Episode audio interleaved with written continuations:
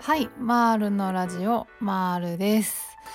おはようございます。えー、今日は4月21日木曜日ですね。はい。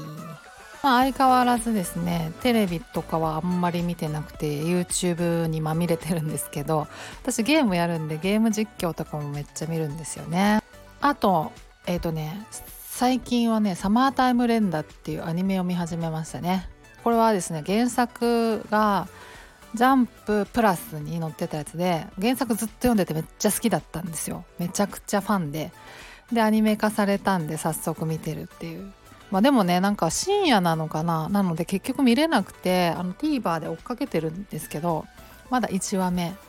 めちゃくちゃ面白いっすよ。おすすめです。はい。あのサスペンスホラーサスペンス的なあのでしかも和歌山が舞台で和歌山の島が舞台なんですけど島で繰り広げられる不思議なミステリー的ななんかそんな感じのね。それなんかありますよね。田舎特有の閉塞感みたいなよそ者には分からん何かみたいなそういう感じのやつね。そうそうそう。めっちゃ面白いですよっていう話です。はい、はい、今日ですねえっ、ー、とテーマはですねその疾患を経験してなんか位が1個上がった気がするっていう話をしようかなと思います。位っていうかねもともとどんな位なんだよっていうなんかわかんないですけどでもなんかねあの疾患を経験しましていろいろ色多方面からめちゃくちゃなんかこう成長できた気がしててなんかステージが1個上がったぐらいのなんか成長っぷりがあった気がするんですよね。あのまあ当社費ですけどねもちろん。もうまず第一に何ていうかこう人の気持ちが分かるようになった。人の気持ちがっていうかこう弱い弱ってる人とか悲しんでる人とか苦しんでる人に寄り添える寄り添おうというそんな気持ちが芽生えたというか。あはっきり言ってあの疾患になるまではほとんどそのスキルがなくてですね。うんなんかねあんまりね寄り添えなかったんですよね。そうそうそう。なんか仕事とかでもねなんかすごいなんか後輩になんかこれぐらいできて当然でしょぐらいな感じで思ってなんか厳しく指導したりとかしちゃってたしうんなんかねめちゃくちゃスーパードライでしたね本当に。そう。だからねそのそんな自分が、まあ、そんなに好きでもなかったんですけどでもなんかそんな感じだったのが本当にねあの変わりました。もうおかげさまで本当におかげさまですね私だから疾患を経験してなかったら、まあ、ますますなんかドライになってなんか人との交流がねなんかうまくいかなかいってなかったろうなとか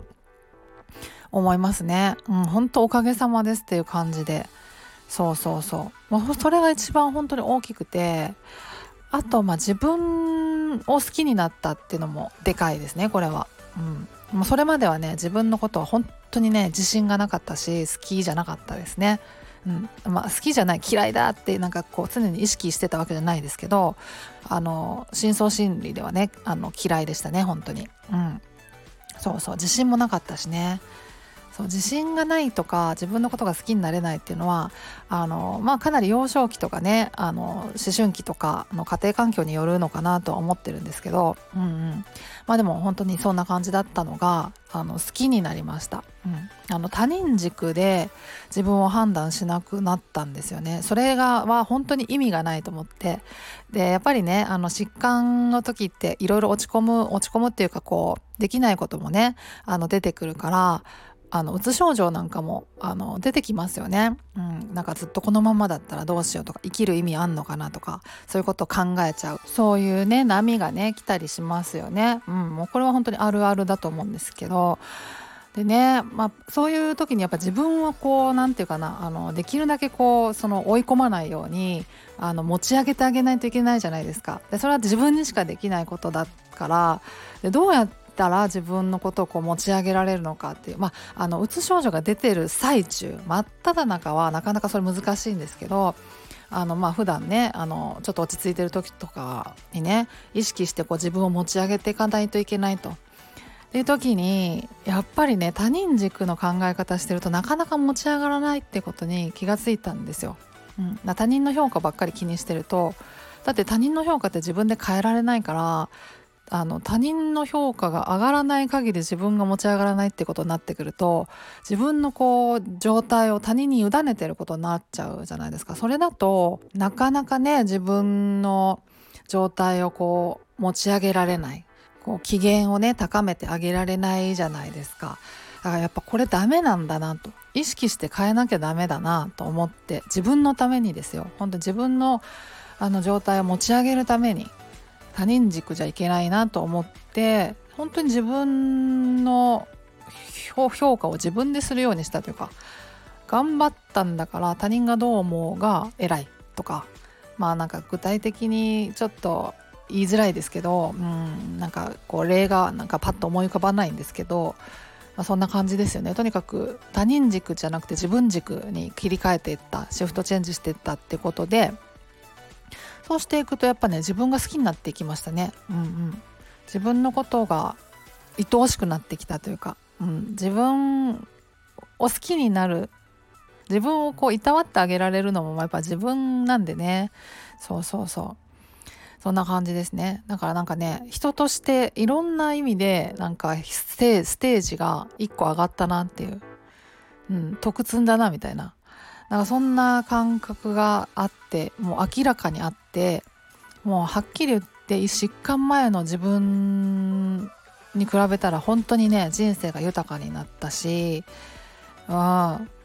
ちょっとかなり成長したと思ってて、うん、なんか本当にありがたいなってありがたかったなって本当に思ってるんですよね。まあ、特にねあのパニック障害って命には全然別状ないじゃないですか。うんだから命に別状がない疾患でここまで人間的にこう成長できた。人間的に成長できたってまあも当社費ですよ。あのすごくすごく言うようですけど、うん、あの人より偉くなったとかいう意味じゃなくて自分の中でかなり成長できたから、うん、だからねそういうそういう安全な疾患といえば安全な疾患でそれができたっていうのは本当ありがたかったなと。あの本当に心底思ってますね。うんうん。そう。そんな感じです。はい。だからなんかねあのやっぱり疾患抱えてるとね落ち込んだりとかあのなんで私がとかあの疾患抱えてる自分は人より劣ってるんだとかなんかそういう風に思いがちなのかもしれないんですけど全然なんかそんなことはないなと私は思っててまあねそれもこれもこう治ったからこそ言えることでもあるんですけどでもね疾患中もそう思ってましたね。うん。おかげさまでなんかあの優しくなったなとか好きになれたな自分のこととか。あの疾患中もしみじみ感じてたから、うん、だからこそなんか乗り越えられたのかなっていうのもあるし。ね。そんな感じでしたねっていう話です。はい。はい。今日はこんなところで終わりにしようかなと思います。ではまた次回お会いしましょうではでは Thank you.